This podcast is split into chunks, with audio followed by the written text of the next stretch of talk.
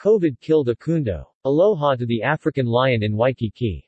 COVID killed almost 5 million people since it became a pandemic in early 2020. Often forgotten are the many animals that die of COVID. One was Akundo, the African lion living in the Honolulu Zoo in Waikiki, and a favorite also for visitors for many years to watch. Honolulu Mayor Rick Blangiardi announced the death of a 13-year-old male lion. The lion died with underlying health conditions on Monday at Honolulu Zoo in Waikiki. Both Akundu and 12-year-old female lion, Moxie, first showed signs of an upper respiratory illness with some coughing on Monday, October 4, 2021. Samples were immediately collected from both lions to test for SARS-CoV-2, the virus that causes COVID-19 in humans. Akundu, who has been treated for epilepsy for more than five years, began to get sicker until he was no longer eating. Once he could no longer receive his supportive medication in food, veterinary and animal care teams decided to anesthetize him to provide treatment such as antibiotics, fluid therapy, and other medications to help him feel better. At the same time, more specific samples could be collected for further testing of other possible causes of his respiratory disease.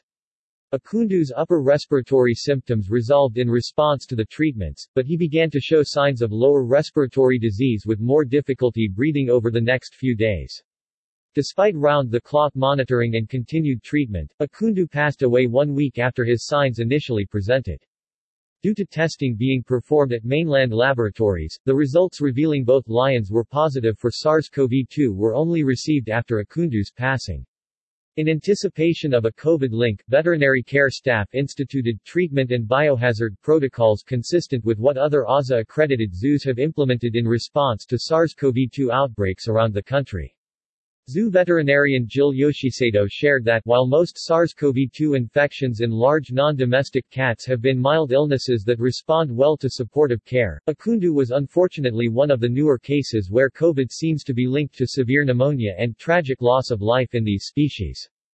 The zoo is currently awaiting confirmatory testing for SARS-CoV-2 as well as pathology results which will help determine the extent of the role the viral infection played in his death.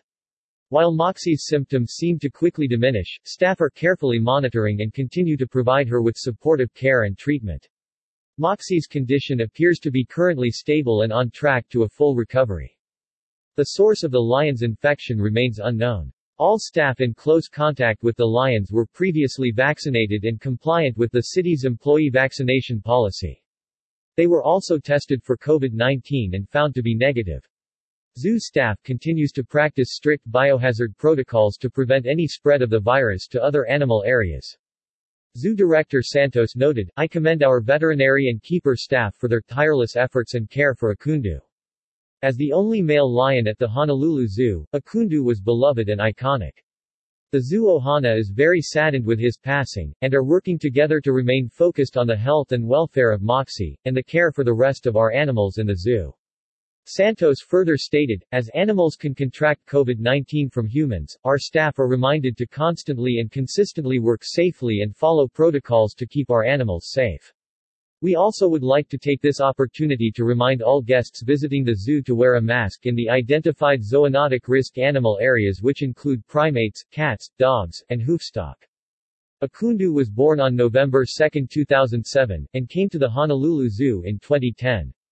Along with his mate, Moxie, they raised three lion cubs which have been transferred to other zoos as part of the Association of Zoos and Aquariums AZA, species survival plan. African lions typically live up to 15 to 25 years in captivity.